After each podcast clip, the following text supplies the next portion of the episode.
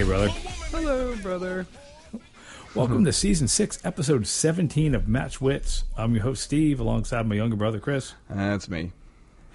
So, if you're new to Match Wits, this is a podcast where we ramble on about all things that kind of tie to nostalgia, pop culture, music, and movies. So, uh, uh, and we uh, again we ramble on about a lot of things. So this episode we're going to cover a couple of topics. We're going to get into some older movies um, and talk about kind of some some cool things that happened way way back when. Uh, but before we do that, a couple, you know, and the way we kick off these episodes is we kind of talk about a couple of, you know, a couple of different things, kind of loosen up a little bit for our conversation. So, uh, one of the things that uh, that happened this week was, and, and, and again for you people out there that listening, we appreciate it. And I talk about it at the end of every episode. I say follow us on Twitter, uh, and I really don't post anything on Twitter, or I rarely post anything on Twitter. I'm not really good at social media, I guess, and, and I'm trying to get better. Uh, so about midway through the week this week. Um, Chris sent me an email. I was like, "Hey, can I can I get the access to the Match Wits Twitter account so I can start posting stuff?" And I didn't didn't really respond. Um, No. And and because I think the to to have access to the Match Wits Twitter account, you actually have to pass an initiation test. So No. what I have done is I have prepared a a test, which is if you pass, again, I think if you get maybe we'll say eight out of ten, seven and a half out of ten, uh, I'll give you access to the Twitter account. And and which is funny because as I was putting this together, and and again, new listeners, I'm seven years older than Chris, so hmm. you know we're there's almost like a generational gap there a little bit of you know with with the whole seven years. But when I was in right around sixth grade at Holy Rosary Elementary School in the area where we grew up, one of the big things to do was to make quizzes. And I don't know if you did this, Chris, but we did quizzes for our friends on like how much you knew about heavy metal. and if you didn't and if you didn't do good on these quizzes, then you weren't cool. Like like if you didn't know what Okay. like the second song was on on Motley Crue's first album, then nope, you're no good. Or if you didn't know who the drummer for Ratt was, you you're like, nope, you're out. So, we, but we would prepare these quizzes, and and at the time, what what are what what we used, we didn't have the internet back in nineteen. Oh God, what was that? Nineteen sixth grade, Fif- 12, 56. 84 1984 was hit parader magazine and circus magazine so Circus. yeah, so I would go to, you know, uh, when we would go to Kmart to get whatever we needed, socks or whatever, I would talk mom into buying me a, a, a hit parader or a circus, and and then I would use that to fill out the survey. I think that's how you that's how you learned about what was going on in music. Even if you didn't have the records, you could actually be like, hey, I know this about Dokken or I know this about Ozzy Osbourne, and then you'd make these tests and you give them to your friends, and then they would they would take the test, and you're like, and then you would grade them like you were some czar, you're the Alex Trebek of heavy metal. So what I've put together for you today, younger brother, oh, is Okay.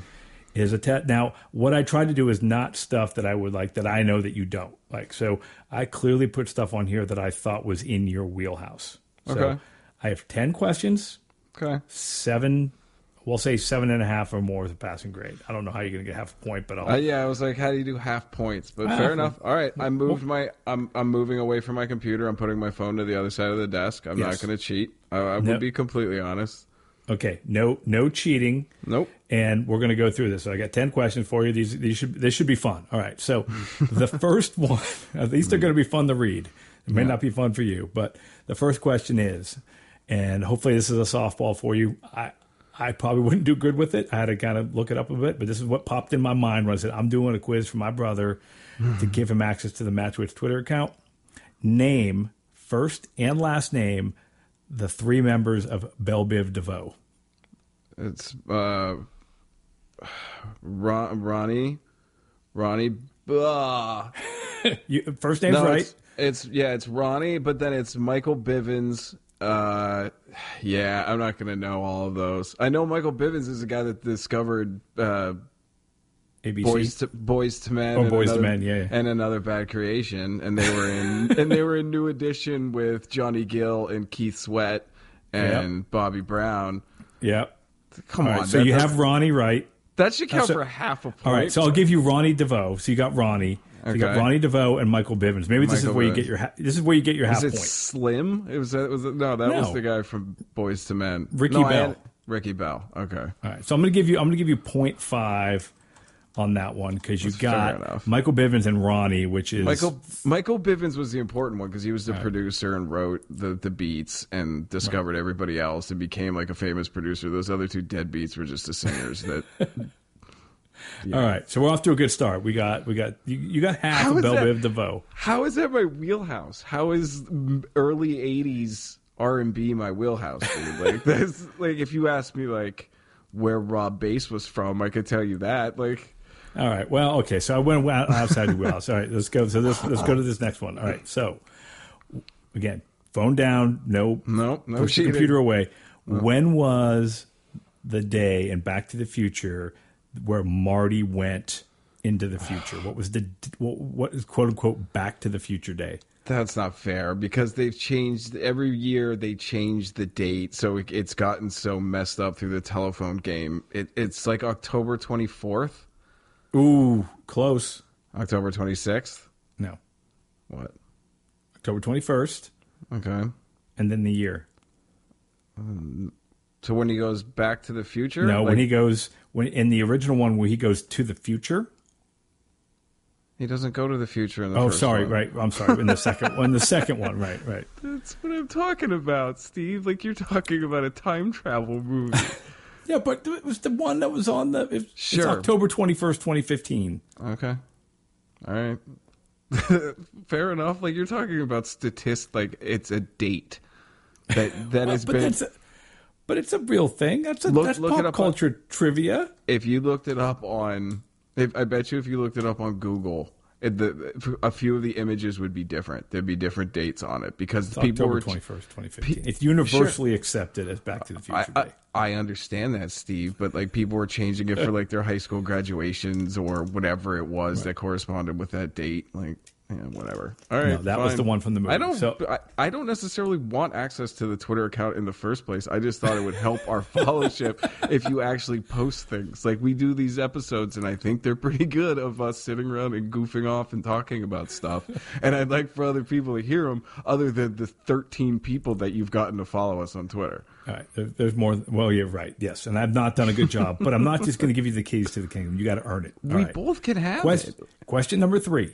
Okay. And th- again, this should be a layup, brother. The, name Well, the hierarchy. one- there's the hierarchy of the empire from Star Wars: A New No. Hope, from the No. top down. Yeah. Name the six main characters on Friends, first and last name, or I give you an out, or Uh, No, George's parents' name. stop, stop. On you're talking about Friends. Yes. Yeah, it's Joey Tribbiani, Chandler Bing, Ross Geller, Monica Geller, Rachel Green, and Phoebe Buffay. All right, there you go. Do you want to know their parents' names? No, George's parents from Seinfeld. oh, I don't. Yeah, that was your backup. I gave you. I gave you an option. You could have picked. friend Seinfeld was a little bit like I'd watched a ton of Seinfeld, but I watched way more Friends than I did Seinfeld. All right. Yeah. Okay. I should have put that the option in the next one because the next one and the next one is an actual Trivial These Pursuit question. These rules aren't set in stone. You're making them up as we go along anyway. So why What can't you change them? Yeah, exactly. What rules? I'm I'm trying. I'm giving you a chance. You're, you're at 1.75 after three questions. That's not horrible. All right. So the next one is an actual Trivial Pursuit question from. It wasn't the Genius Edition, whatever the light blue one. We had it in college, and it was. And this I remember it. I looked it up again to verify today. So and and th- this might not be fair to you. So Magnum PI's middle name. Oh Jesus. His name was Thomas Magnum, and I think it was a P. Was it Patrick? Nope, you're close. Peter. You're close. You're working. You're working on a maybe a project that has this name in it. How is that a hint? A project that, That has. has thi- his middle name is a character of yours that you've been developing. I don't know. oh, Sullivan. yes. Nice, Patrick Sullivan. Mar- I will Pa- give you. I will give you credit on that one. okay. I don't know why. I give you a hint. Maybe I'll give you another half a point. Thomas Sullivan. Molly Sullivan was his mom's maiden name. Okay.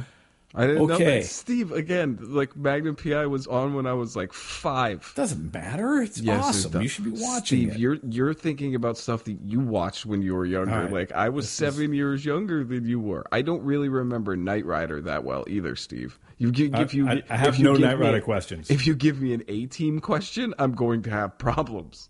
Okay. Next one again. Alley oop. Hmm. On Saved by the Bell, what was Screech's real name?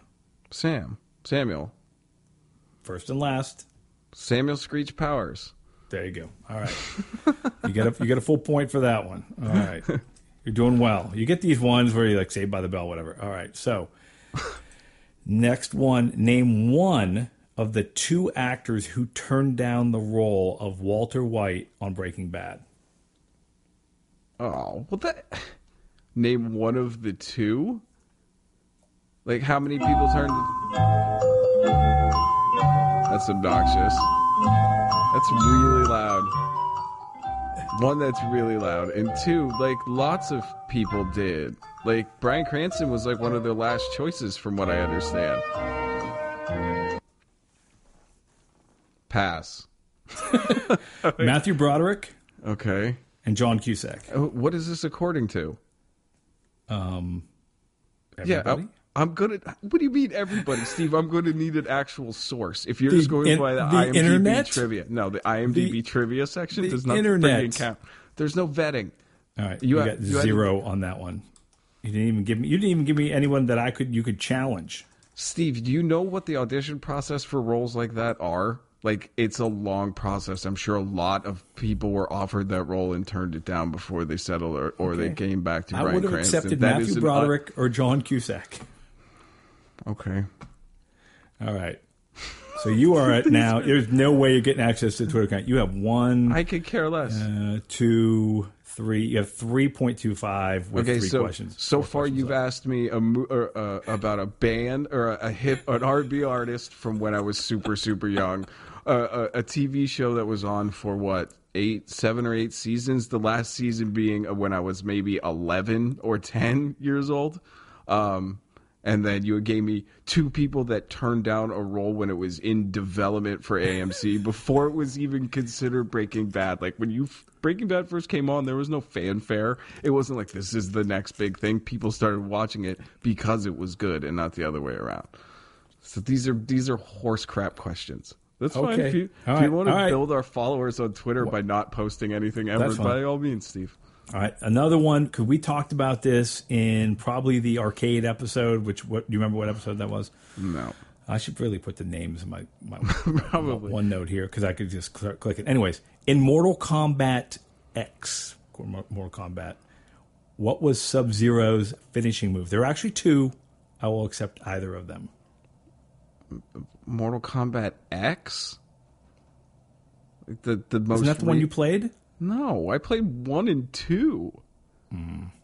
Like the arcade version, Steve. Like the one and two arcade. Like Metal Mortal Kombat X is like the second, the most recent one that came out that is only available available on next gen consoles, which I don't have.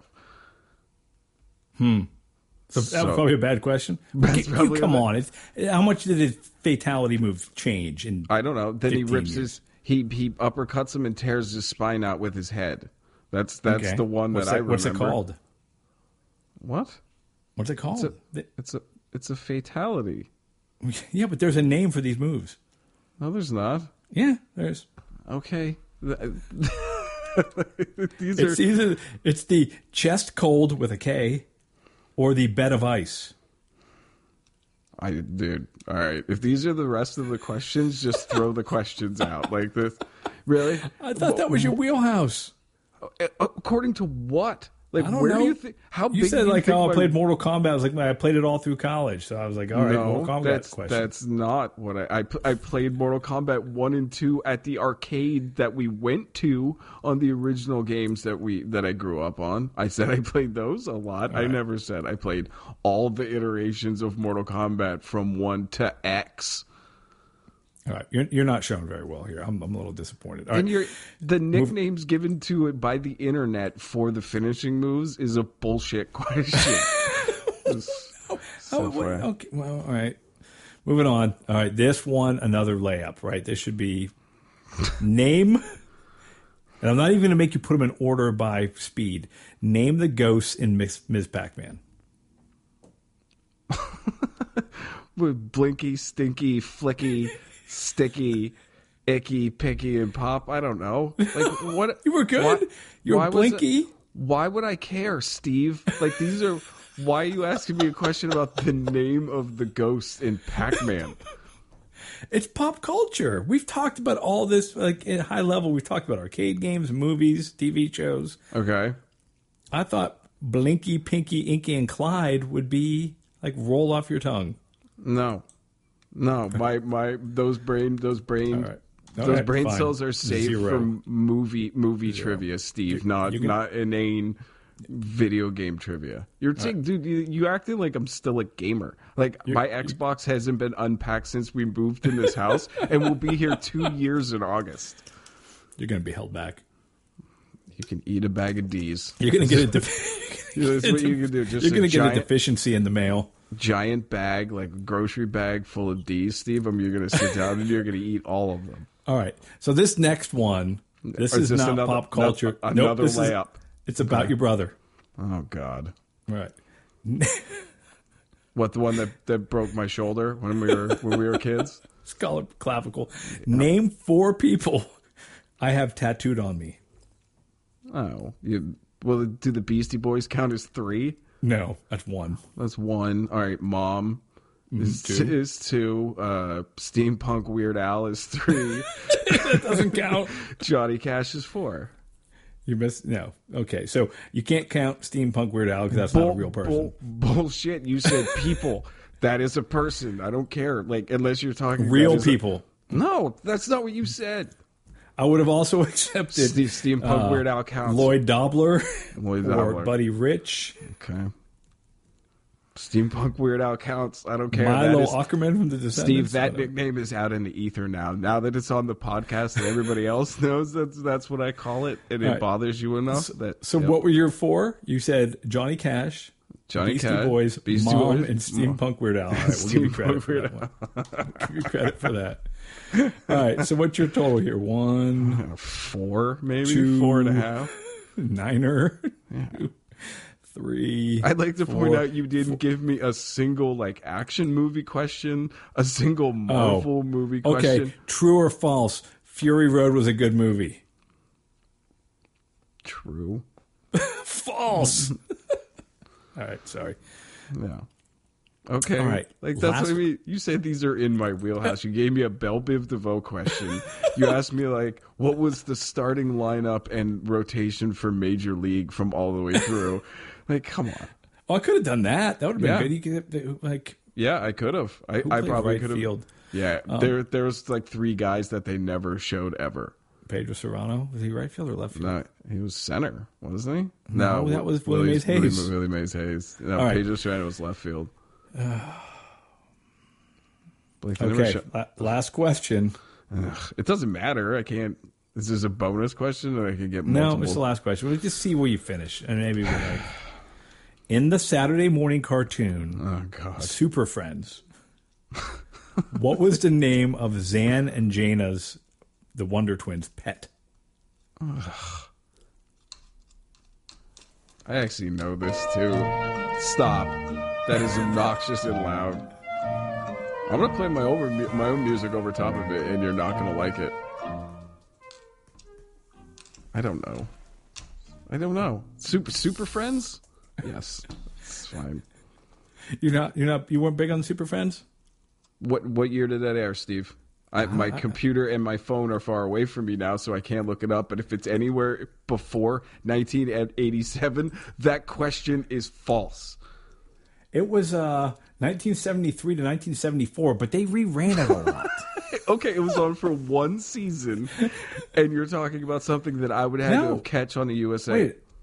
1973 to No, 1974. no, no, sorry, sorry, no, no. I'm sorry. It was nine. It was 13 years, Okay, and it was nine. It went from 73 to 85. okay. It stopped airing when I was six. Okay. Do you even know what the Wonder Twins' powers were? Yeah, they got big, didn't they? Wonder Twins unite. No, Or activate. Wonder Twin powers activate. One turned go. into water, one turned into an animal, and then Gleek, who was their pet, held the bucket because the So- one the one always turned in the water. So you can you can point out the inane uh, the inane accuracies of a show that you watched a lot of, and you're going to put me down because I didn't watch the same thing. Well, but That I- that's that's where we're going with this. that's that's what you decided to do for this episode is to pick weird things that you knew stuff about and could look up on the internet and then laugh That at me for not- not knowing all three members of Bell Biv DeVoe. I think so. Uh, all right. Ask me the members of Wu Tang Clan. Ask me the member. Ask me the members of Public Enemy. Okay. Those are fair questions. Bell Biv DeVoe's not a fair question, Steve. Did I ever have a Bell Biv DeVoe T-shirt or poster on my wall when we were kids? I thought you did. no, Steve. Bell Man. Biv DeVoe. They had two right. good songs ever. Poison and I don't even remember what the other one was. There was uh, the the B side of the cassette single of Poison. poison. Yeah. Yeah. All right. So you got Never trust a, got never trust a big butt and a smile. But two, Steve, come on. three. Yeah. You got four point two five. Like, all right. You're gonna have to do better. I don't So- have to do shit. Sorry to the listeners, but it sounds like uh, Steve will be manning the Twitter account for another week. Cool, cool. That that viewership's or that that followship's going to stay at a solid thirteen. Nice baker's dozen. Oh, I've got because I followed. Um, oh God, what was the name of that Twitter account I followed? Uninteresting photographs. I saw Yeah. that. That pops up. I, I follow a bunch of the Star Wars writers, and they all talk about that. They all post that thing too. Uninteresting photographs. There's so many weird little. And the guy, that uh, Bill, whatever, Bill Monroe, or whoever the guy who did uh, Rise Up Lights. Rise up lights. He was a writer for The Simpsons, and he also does writing on like junk food, Yeah. snack food.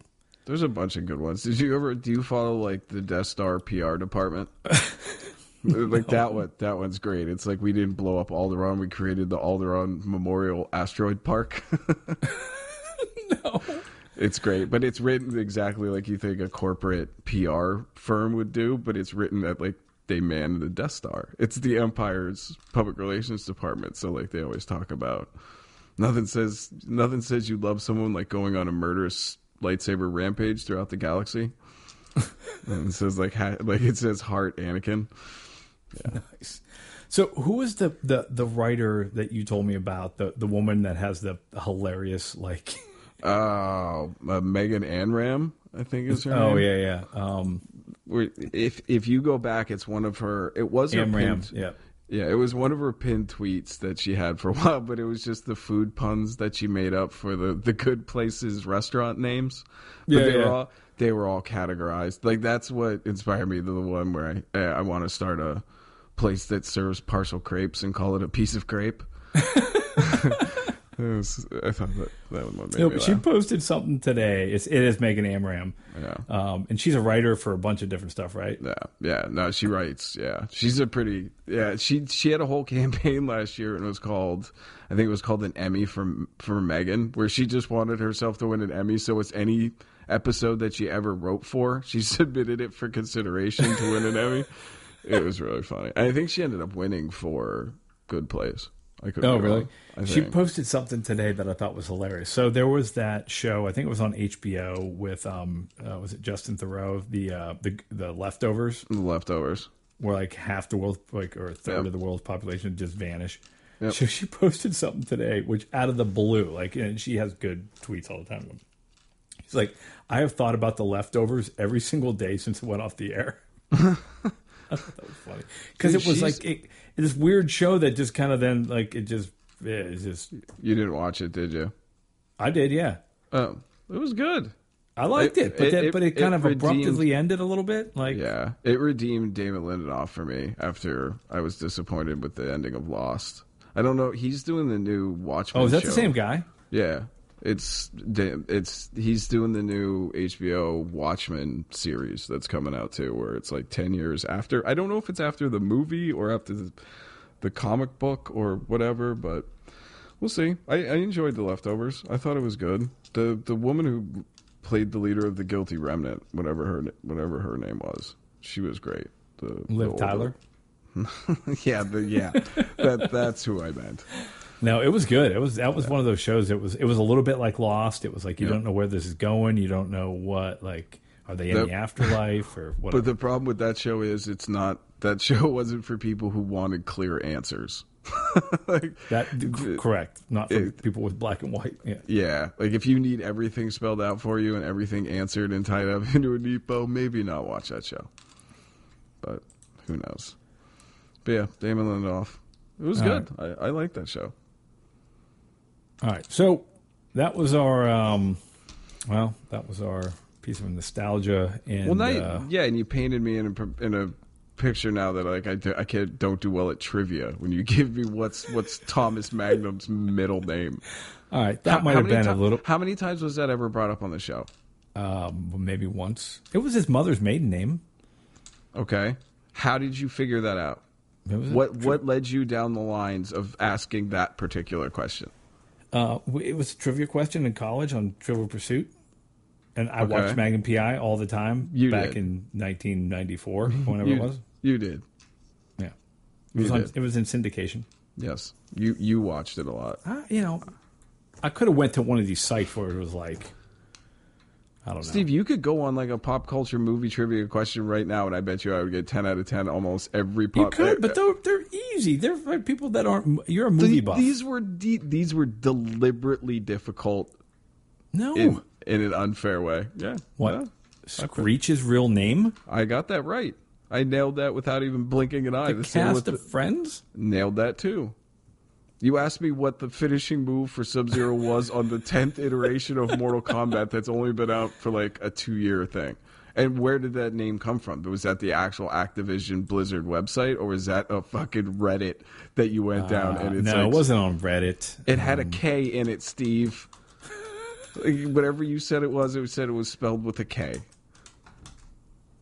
That's what I Uh, mean. I- Mortal Kombat X came out in April 2015. All right, okay. that was my that my blow. And you asked what the finishing move was. Like the finishing move is he uppercuts him, and when his head comes off, his spine comes with it.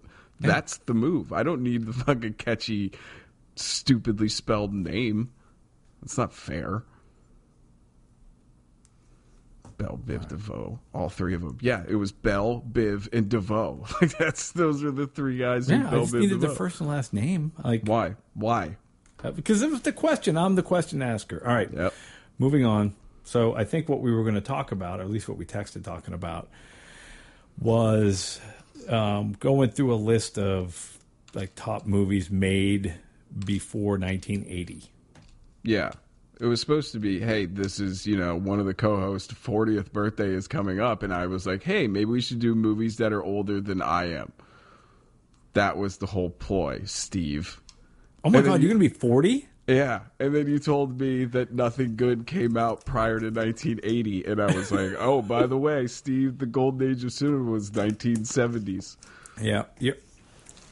Yeah. All right. So You didn't think you didn't think when I said 40 years old that was like a cue. Yeah, I missed it. Mm. I was. a- I know. I guess it was a. It was a hint. Your birthday is like in four days. All right. Okay, you're right. The seventies. the seventies were good. This and uh, we can do this. We can do this like we did last time, where we can ping pong. I've got a list of movies from the seventies. There was a lot of good ones. Um, we've talked about a lot of these on the show, like on the on the podcast. I mean, when we went through, like some of these, when we went through, you know, uh, top horror movies, suspense movies, Philly movies. There's a lot. Like uh, to your point, there was a lot of good movies came out in the '70s. yeah, that's why they refer to it as the golden age of cinema. Okay, I got it. I got it. I'm with you. Nothing good came out before 1980. All right. Well, I, yeah. I was Says looking the at some of the ones the like, host, the host of a pop culture podcast says, hey, "Yeah, you can come back and talk smack when you get like more than five out of ten on my quizzes. okay, I'll, I'll I'll do a heavy metal trivia quiz, quiz for you next week, Steve. It'll all be heavy metal, I promise. It will be. All right. We'll see. You just bet you better know like where where Ziggy Pop was born at, like what the name of the hospital was and what the night nurse on call's name was. Oh, You, but you called him Ziggy Pop. His name's Iggy Pop. Thank you very much.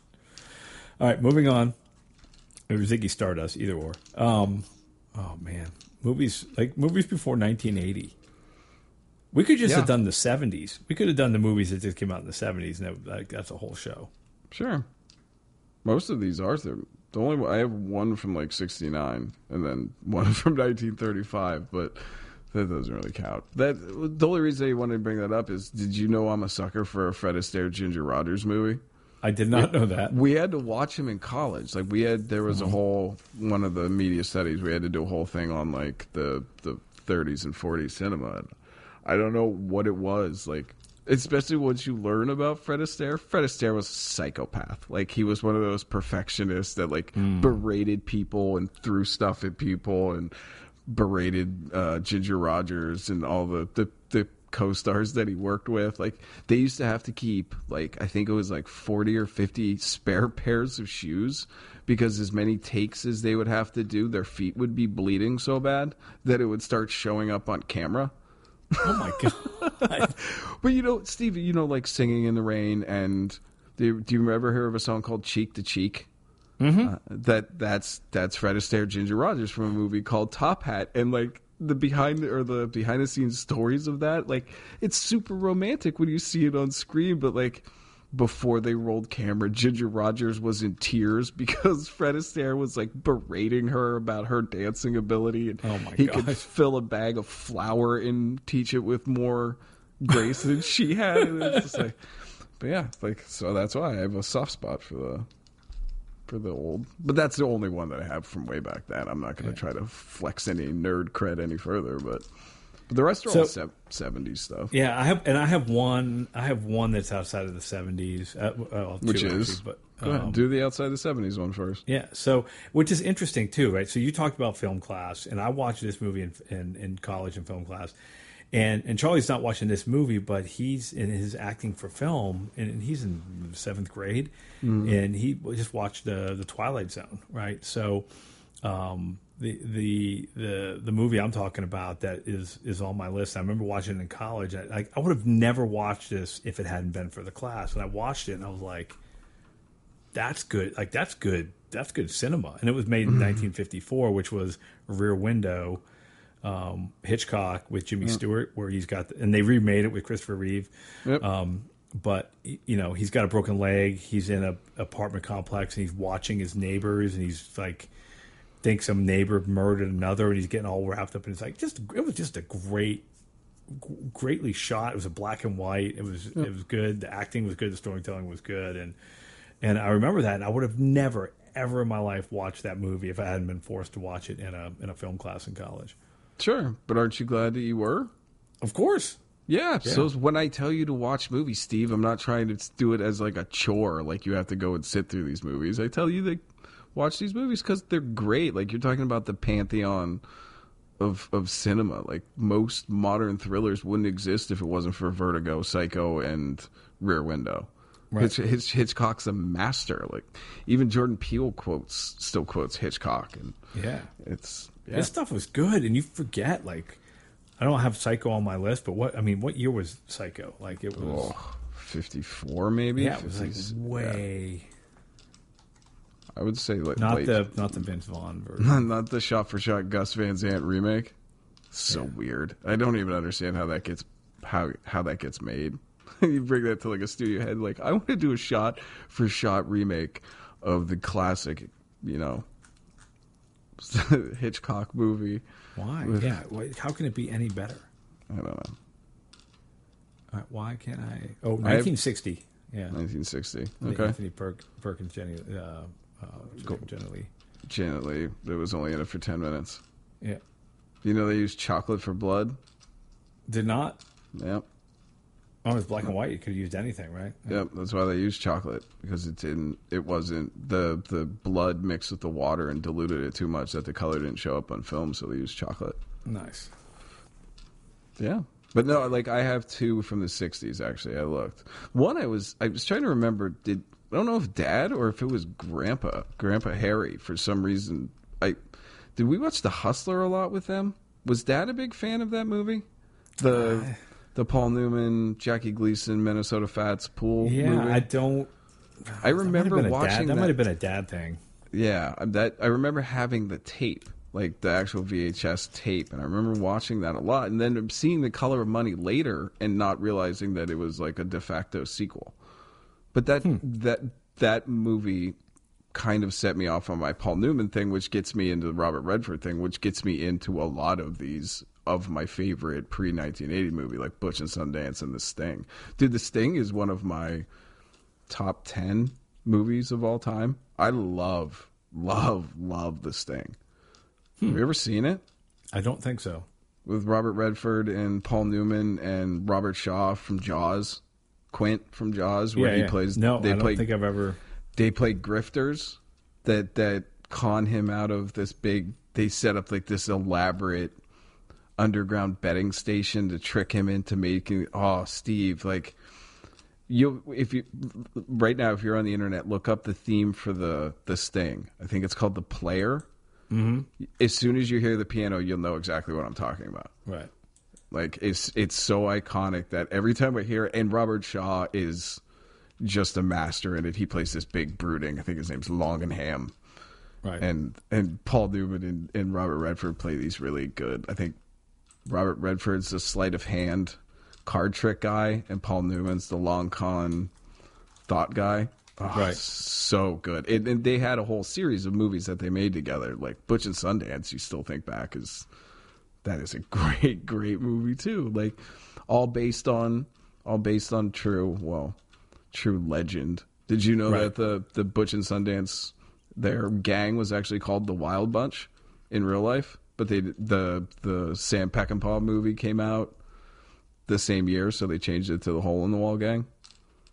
Oh, I didn't know that. No. You don't know anything about these movies, do you? You haven't I've watched them nearly as much as I have. No, and but the, the so the, go so going back to where I got into a lot of these older movies was that the, the film class I had in college, and I watched like so I wouldn't have never uh, Battleship Potemkin right that was a classic one, uh, Un Chien Andalou which was the uh, Salvador Dali surrealist where they cut the horse's eye with a razor blade and do Yep. some weird like I would have never been exposed to any of those movies. And the funny thing was when like I watched these movies and like we had to go to the library and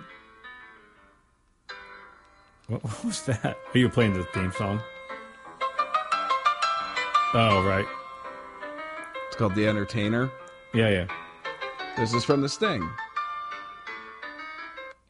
That's from The Sting. Like that, Right. you know that song, even though you probably don't remember the movie. Right. Well, everybody knows that song because they use it for like everything. Yeah. It's one of the- I think it's one of those public domain songs. Um, but it was what I was saying was so going through film class and we had to go to the library at IUP and we had to check out the movies. We have to sit there and watch them. It wasn't we couldn't watch them at home. But I, I just remember watching all these films and having to do reports on Peter Weir and like you just watched a lot of movies. You're like, oh, it's going to be easy. But it was it was such a good class that you got exposed to a lot. But I I remember Dennis Miller did a special again. This would have been in the '90s, and I remember he dropped the reference about the battle because you know Dennis Miller, Dennis uh, not Dennis Leary, Dennis Miller. Dennis Miller. He had all these like abs like references that nobody got right. And I remember watching him when I was younger, and I was like, I would laugh, but I didn't know really what I was laughing at. And then he made a joke about the like a baby carriage going downstairs, like it was on the battleship Potemkin or whatever. And I laughed because I got the joke, like I understood what he was talking about. You And- got and I- one of his intellectual jokes, and you were yeah, yeah. And I was like, oh, this is what it means to be like exposed to stuff. Like- Yep. And I was like, ah, that makes sense. And I was like, I got to pay more attention. so thank you, Dennis Miller. Um, all right. So, and, and the only other movie I, I have on this list, and again, I, I went heavy to the, uh, I went heavy to the seventies. And again, this other uh, was uh, the Night of the Living Dead was sixty eight Yep. which you forget how old that movie is, and it changed a lot of things for a lot of people. Jeez, Um, a ton of like. Think about how revolutionary that was in the late '60s to have a black hero, to have an African American lead, and you know what I mean. Like that was Steve. That was in the middle of Yeah, those were race wars back then. That was Right, the those we- the the Watts riots were like what sixty seven. Like the, that was a pretty flashpoint time in American history for for civil rights and Right. for George Romero to come out and make this completely low budget but ter- I guess it wasn't terrifying. At the, I mean the the zombies in the original aren't probably as scary as they once were. I remember mom, Right, I remember right. mom and dad always talking about that was the scariest movie that they ever saw because they saw it at a drive-in, and it was like that. It was the one down by the one by down by Presque Isle, so the wind was blowing. So every time it looked, you could hear like shuffling in the movie. It sounded like it was coming from outside the car. Right. But yeah, I mean that the revolutionary, and now because it lapsed into public domain, has a second life now because people can play it in the background of movies without having. Use it for everything. Yeah. Yep. Yeah, exactly. Excuse me. So I'm not going to go through all. My, what else do you have on your list? Like, Dude, what- I mean, I'm surprised you didn't tap into these but Blazing Saddles and Young Frankenstein. Dude, oh, Yeah, came yeah. out- dude, same. that- Frankenstein. those were the same year. Yeah, 74. 74 It's like crazy. he wrote and directed both of those i just doing a little bit of research and, and reading the behind the scenes of young Franken- frankenstein it sounds like one of the best movie sets to work on in the history of like because all so much of the stuff is ad-libbed and so much of the Mm-hmm. stuff did you know marty feldman the igor's wandering hump was ad-libbed by marty feldman he just started doing it until mel brooks and the rest of the cast noticed and put it in, put it in the movie. Like they, he was doing it on purpose, like in between shots, and then they were reviewing dailies. And Mel Brooks goes, "Are you moving your fucking hump?" And he goes, "Yeah, I've been doing it for like a week now." And he was like, "Oh, damn it!" And so they wrote it. They wrote it into the script. Like that's just, and they they couldn't decide on what what noise the monster was going to make during the putting on the Ritz line. And Peter Boyle Peter Boyle was just like, "Yo, I got this." And they're like, "What are you talking about?" He was like, "I'm going to try something, and if you think it's funny, then we'll just go with it." And he just he just yelled and it immediately cuts. Like if you watch it again, I went and I, I looked at that scene, and it cuts to another shot because everybody started laughing. Gene Wilder started laughing. All the crew members started laughing. There's a bunch of those. If you look, there's a bunch of hard cuts because they mm-hmm. ad lib ad lib a line. And everybody starts laughing, so any footage after that line is ruined because everybody's laughing. The Gene Hackman saying, "I'm gonna," I, I was gonna make espresso, right when the, the monster that was ad libbed, and everyone started laughing. So that's why there's a real abrupt cut. Right.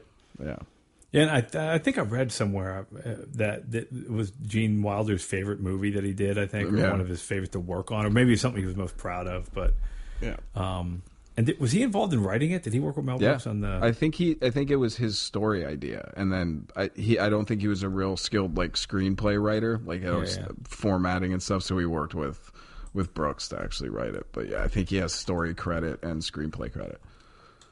and to be and and again to come out the same year as Blazing Saddles, another Mel Brooks classic. Like, Can you imagine if that came out today?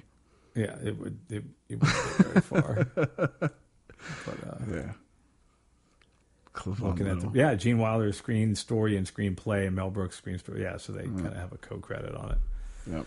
But same same year. It's a yeah, strong then- strong year for Mel Brooks.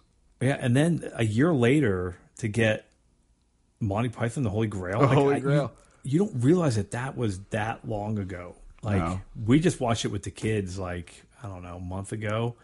It is hilarious. like It, correct me if I'm wrong, Steve, but I, I thought I remember did HBO start rerunning Flying Circus when we were when we got it when we were younger? Do you know what I'm talking about? Like remember we we always talk about the where we I, I felt MTV kind of got on to because they did the young ones. I think they did Flying Circus. Like when Okay. MTV started getting away, like, like, hey, we need to augment these, you know, forty music videos that we have in rotation Right. some television. They put on the Monkees, they put on young ones, they put on.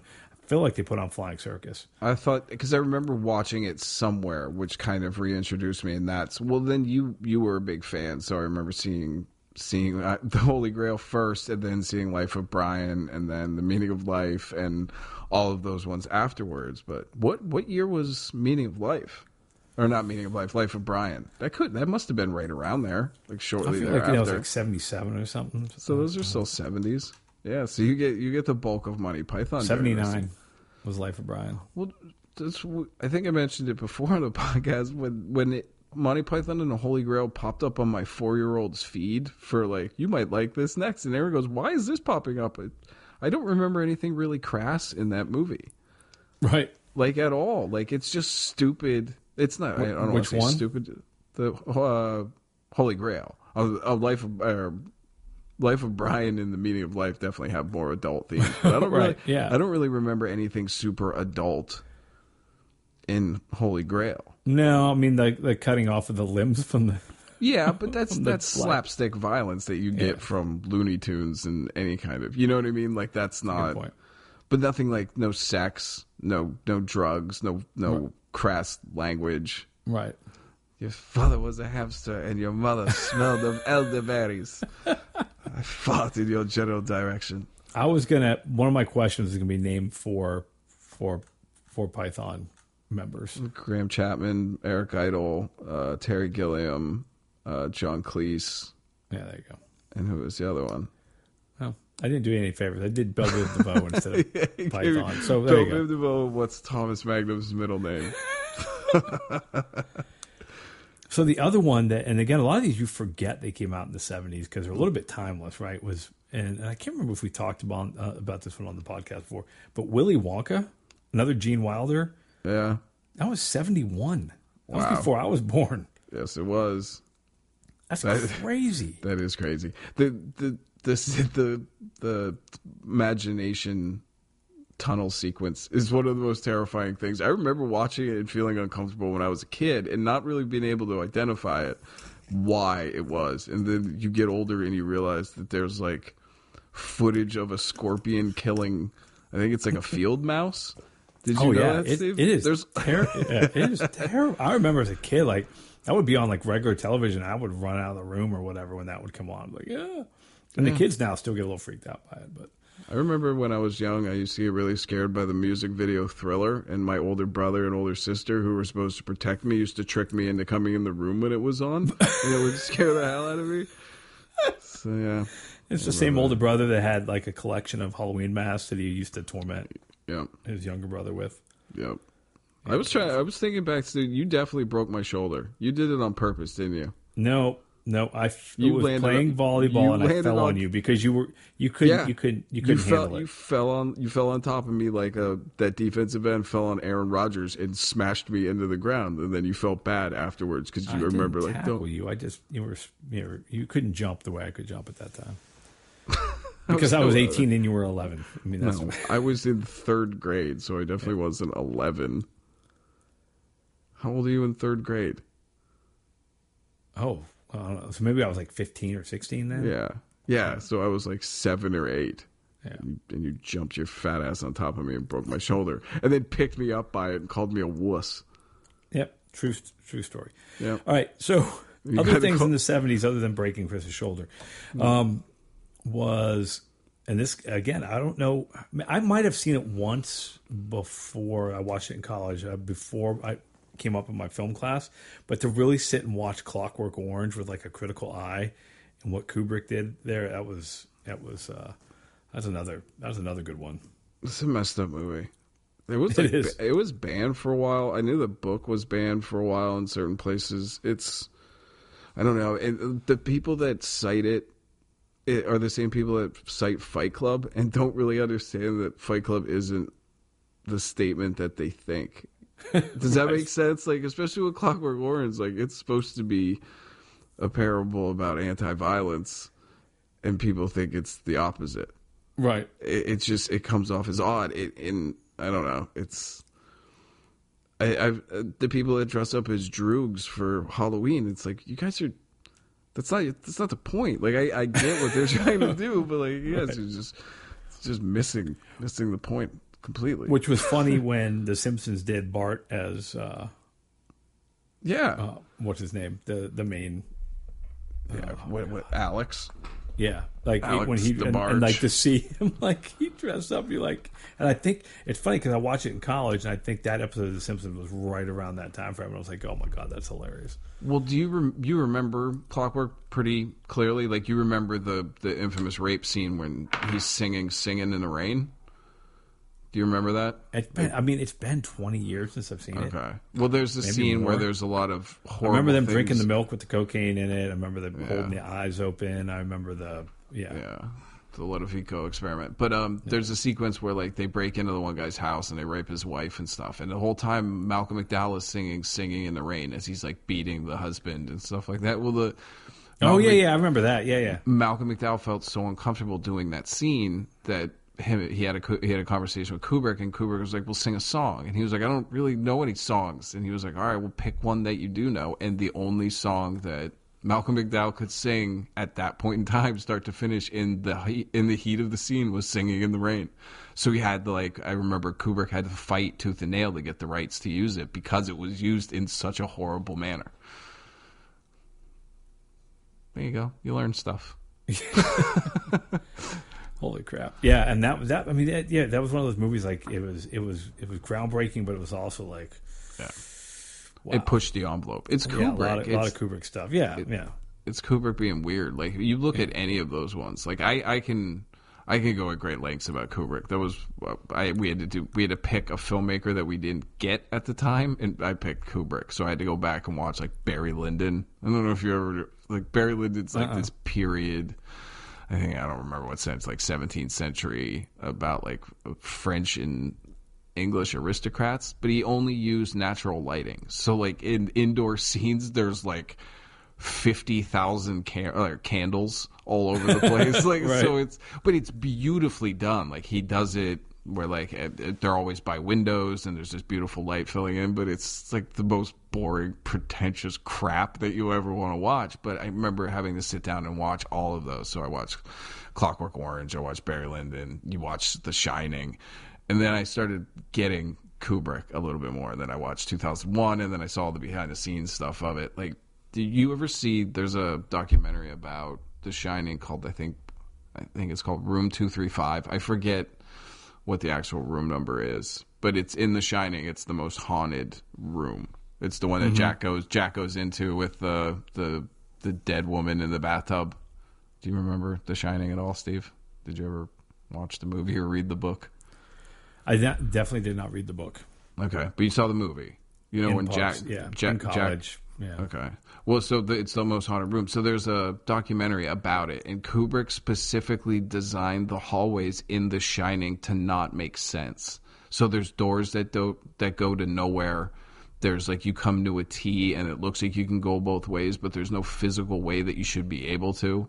Hmm. So he specifically put these things in there to psychologically trick you into feeling lost and disoriented. right. Eh, eh, dude, it's once you start getting into the the stuff that Kubrick did without you even knowing about it makes him such a fascinating filmmaker to pick apart. Steve, I'm like I'm not kidding at all. Like the the in The Shining, there's a manuscript that Jack Nicholson's characters that's been writing, and it's a thousand pages of the same all work and no play make Jack a dull boy, but written so it looks like it's in formatting. He had someone actually do that. It it took them like so you figure it's a thousand pages and they had to format it and it was back in the day when you had to do it on a typewriter. It took Oh them like it took them like two months to do it and it's only like for a four or five second shot. Oh my Because gosh. her the the wife's flip, flipping through it and she's and she sees it all, but like that's that's who Stanley Kubrick was. So when you know that and you go back and you watch 2001, like there's nothing accidentally in that movie. Everything, every frame that is the way it's the way it's compi- or compi- or compiled and mm-hmm. it is is deliberate and it's for a reason. So when you start understanding that, you can go back and unpack it, and it makes for a, a different viewing experience on Right. multiple viewings. So that's why Yeah, that's like one of those things you could go back and you know, as, as Charlie gets a little bo- older, he seems to have a, a propensity for film. Showing him those movies, giving me an opportunity to watch all these again because I haven't watched them in twenty years. Yeah. you know, like, it's not like I, it's not like I get done with the day and like I'm going to throw on a Kubrick film to relax. You know what I mean? It's like No. you know, No, you got to no. like. They're, they're a little intense. I mean, Yeah. and, and again, because he was very detail oriented and Yeah. he really focused on like the little things and Well, Steve, the, did you ever hear the story about in uh, Strangelove, in Doctor Strangelove, the the war room table is supposed to look like a poker table, so the felt is green, but he, he had like fifteen different iterations of green because it wasn't showing up. Steve, the movie was in black and white. So what, the, what the hell does it matter if the green's the right color? Like, right. but that's what that's that's who Kubrick was. Like that's Right. the level of detail that he puts into his films. So yeah, when he when Charlie gets older, yeah, send him my way. Because the nice thing is now, especially with YouTube, you can watch a movie and then I guarantee if there's a documentary about the making of, it's on YouTube. I watched a four a four hour behind the scenes documentary called Superior Firepower about the making of Aliens. Four hours. Oh, Steve. Oh, really? Four hours. That one came out in the seventies. No, Alien. Yeah. Alien came out in seventy. Oh, sorry, no, Alien. Right. Aliens. The, the the sequel that James Cameron did in like oh. eighty six was like oh, one of my favorite movies from when we were. That was like one of the only R rated movies I was allowed to watch for some weird reason. That was super violent, super bloody, and everyone pretty much died. Right. But there was a four hour documentary about the making of it, all the way through like concept art and how they did all these, you know, production design and stuff. Like it's it's fascinating to me. So when Charlie gets to that age, send them my way. I got plenty of stuff. Well, and you and you go. I'm not. We're not going to go through all these. Like we're running out of time. No. But I mean, you got we got Grease, Animal Yep. House, Star Wars, Jaws, Godfather, Rocky, like all came out Godfather in the two, 70s. Godfather two, Which one? Godfather two. Godfather two. Yeah, yeah, Yeah. I mean, but all those. You got a bunch of Clint, yeah, um, the spaghetti western, like High Plains Drifter. I have on my list. Few dollars more. All those are on there. um, Yeah, really like those. High Plains Drifter, I think, was one of my favorites. That's the one where they paint the town red, right? That's. like, I thought that was. See, we we always had this argument. I thought that was Outlaw Josey Wales. No. I don't know. Those all bleed together. It was a few if, for a few dollars more. Hang 'em High, Outlaw Josey Wales, High Plains Drifter. Uh, he had a. There was a ton in there, so I, I never remember. I'll see you in hell, though. I remember that, and then I remember the guy pulls back up to where he just was, and the town is painted red. It just says hell. The only other one that I had on this list, and it, it's not. You probably, you may have seen it. Did you ever see Marathon Man? I did not. So it's a Dustin Hoffman when he was real young plays like a grad student that gets caught up in this conspiracy involving Nazi diamonds and this Nazi war criminal that's been hiding in New York. And Laurence Olivier plays this guy named Schnell. He's the the the Nazi, and so he cat he at one point he catches Dustin Hoffman's character and, and he tortures the living crap out of him, and it just always it's it's a scene that involves a drill and dentistry. It always I remember I caught it right when that scene and it freaked me out, and it always has. And so when I was doing research about this, I, I found out Laurence Olivier was like dying. He was riddled with cancer when he started to make that movie. And I don't know if you know who Robert Evans is. He's a legendary Hollywood producer. He's the kid, the kid stays in the picture. He was like this big. Yeah, yeah, yeah. So he really wanted Laurence Olivier for this part. Like the the whole role was designed for Laurence Olivier, but he couldn't get insured because Laurence Olivier was basically dying of cancer, and so he persuaded a couple friends of his to go to the the the the House of Lords in England and and strong armed them into insuring the greatest living British actor at the time, and he ended up going into remission because he was able to work through it, and ended up getting. I think it was his either his second or third Oscar nomination Oh my gosh. because he worked through this this ca- as he was filming Right. it. And it, it, Steve, one of the most harrowing villain performances. Like I've only seen the movie maybe two or three times, and I can still remember the scene vividly. What's it called? Marathon Man? Marathon Man, yeah. Dustin Hoffman plays like a grad student that just he gets caught up in this weird. Uh, it's like weird '70s New York underground, but it is it is harrowing. And there's I worked on a World War II short with this this guy that looked just like Laurence Olivier in that movie, and he scared the hell out of me. And I couldn't remember like he's the nicest guy in the world. His name's Xenon, I think, mm-hmm. and he's like one of those guys that anytime he's not talking, he gets this really intense look on his face. He's an actor, so I was terrified. Right. I was terrified of him until I realized he reminded me of Laurence Olivier, and I walked up and I was like, I just want to tell you, like. You remind me a lot of Laurence Olivier from Marathon Man. And he smiled. He goes, That's who I'm trying to emulate. I was like, Well, you're fucking nailing it. And I just walked away. and then, like, after we wrapped, he came up and he was the nicest dude. I was like, You're just really, like, you were intimidating to me. And he was like, Well, no. He was like, That's that's one of my favorite performances of his. And I was like, Well, that is exactly the tone that you nailed. He was, "That's perfect. That's exactly what I was going for," and like gave me a big hug, and I was like, "Get Oh, away from nice. me!" In his full, he was in a full SS Nazi uniform. I was like, "Get away from me, you Nazi!" And he just started laughing. right.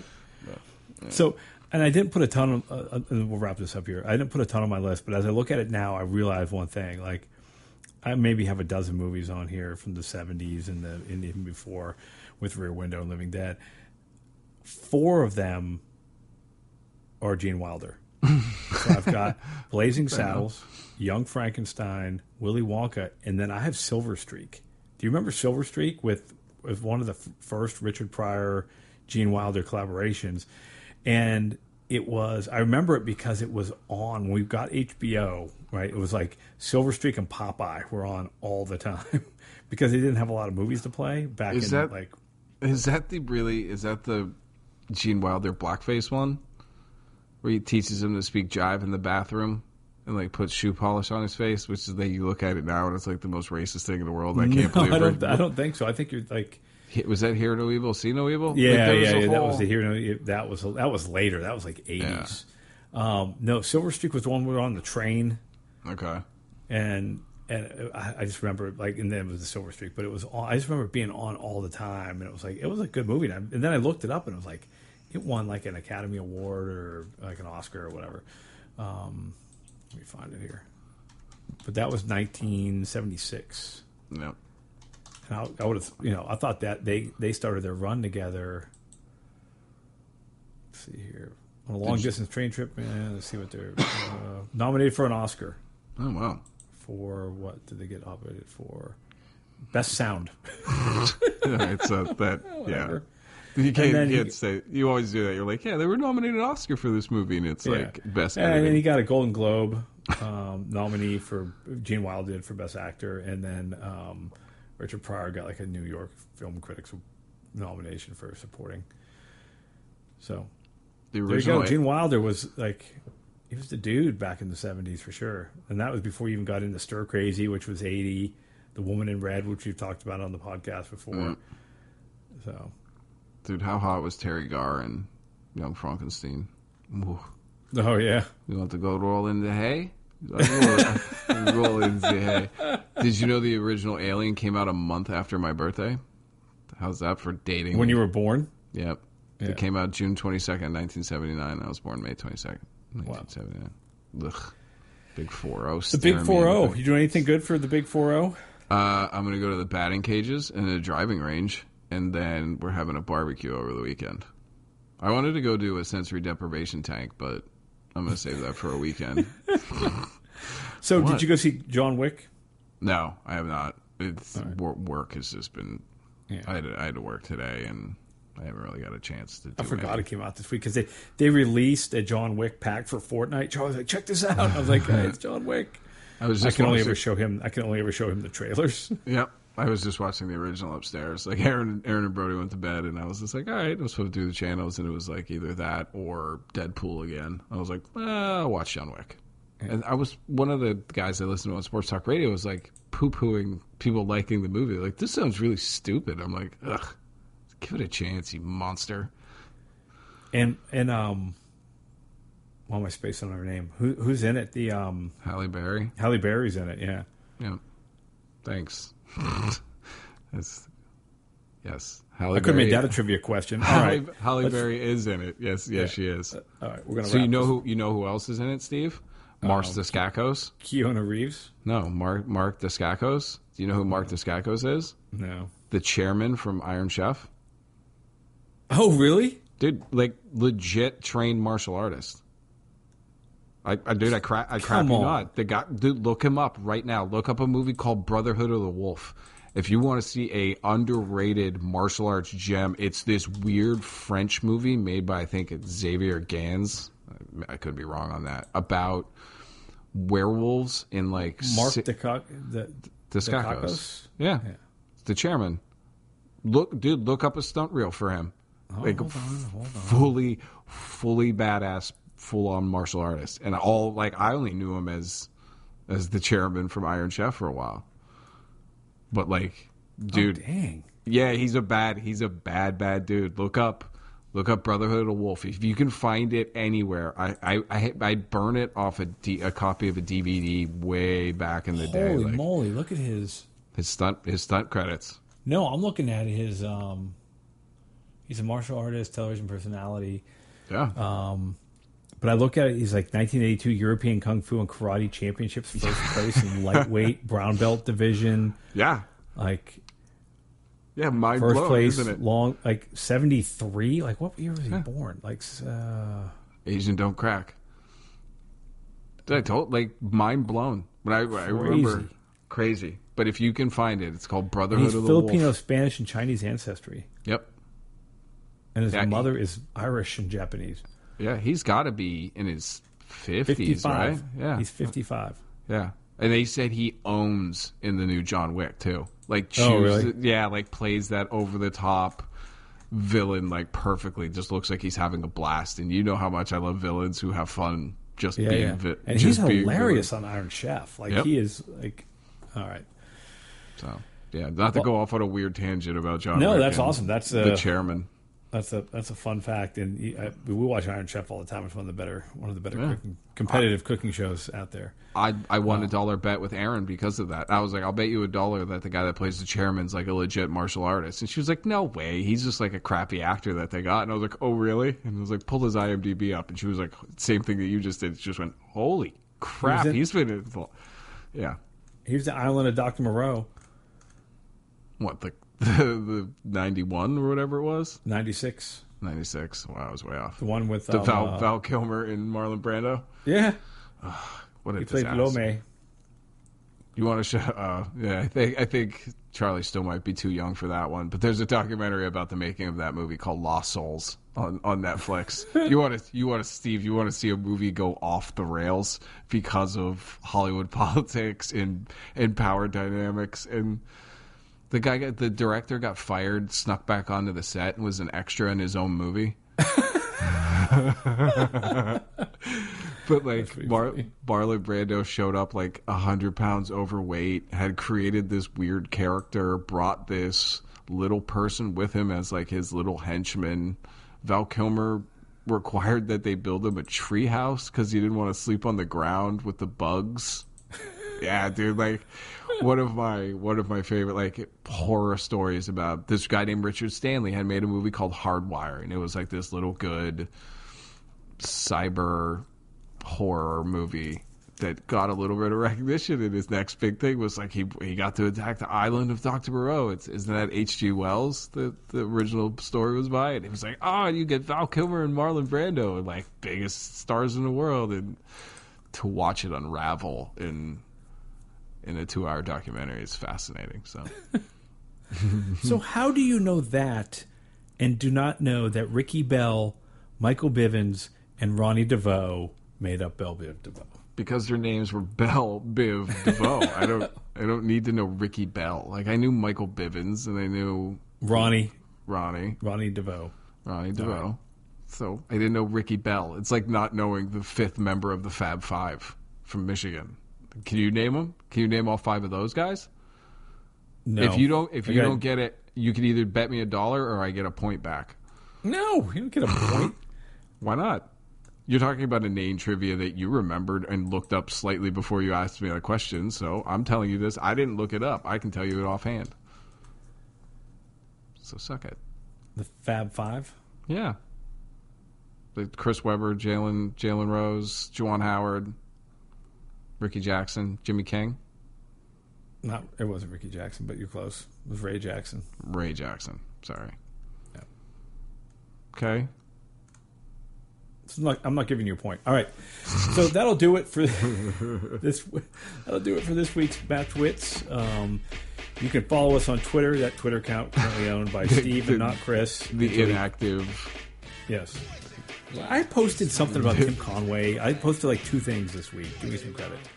Um, I need maybe increase. I need maybe some follow some people so we get some follow backs. But anyways, that would be at Matchwits. That's W I T T S.